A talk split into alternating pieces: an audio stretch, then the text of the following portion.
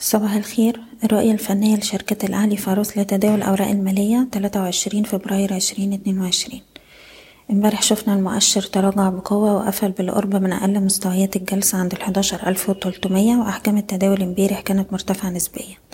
اتكلمنا امبارح على مستوى المقاومة 11630 قلنا إن إحنا محتاجين نخترق المستوى ده الأعلى علشان دي هتكون أول إشارة على انتهاء حركة تصحيحية واستكمال الموجة الصاعدة. لكن طول ما إحنا تحت المستوى ده المؤشر هيفضل عرضة لمزيد من التراجع. أقرب دعم دلوقتي عندنا عند مية وتمانين والمستوى ده بيمثل نسبة تصحيح خمسين في المية من مستويات فيبوناتشي زائد إن هو أقل مستوى اتسجل في آخر أربع شهور. وبرده كان قاع سابق في شهر نوفمبر اللي فات. بالتالي دي منطقة مهمة جدا لو حصل تراجع للمستويات دي من المفترض إن هي تقف قصاد الضغوط البيعية في الوقت الحالي. طيب في نفس الوقت في بعض الأسهم متماسكة ما بتعملش لوهات جديدة لكن إحنا هنفضل متحفظين شوية في الشراء بتاعنا لغاية ما تظهر لنا إشارة شراء واضحة واستمرار في القوه الشرائية.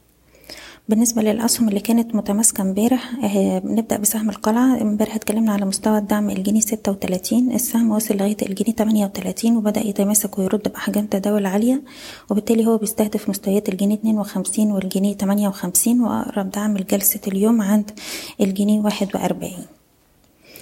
بس بالنسبة لسهم إيتيليس اللي معاه السهم يقدر يرفع مستوى حماية الأرباح لحد الأربعة جنيه خمسة وسبعين وسهم عنده مقاومة عند الخمسة جنيه وعشرين قرش اختراق المستوى ده بفوليوم عالي هيستهدف خمسة جنيه وسبعين قرش.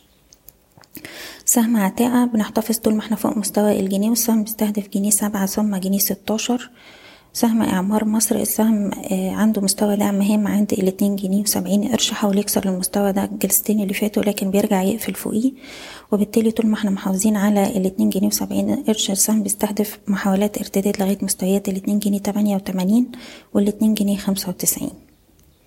أخيرا مصر الجديدة للإسكان. هناخد الهاي بتاع آخر جلستين عند الخمسة جنيه خمسة وسبعين. لو شفنا المستوى ده بيتكسر بفوليوم عالي هيبقى فيه تريد لغاية مستوى الستة جنيه.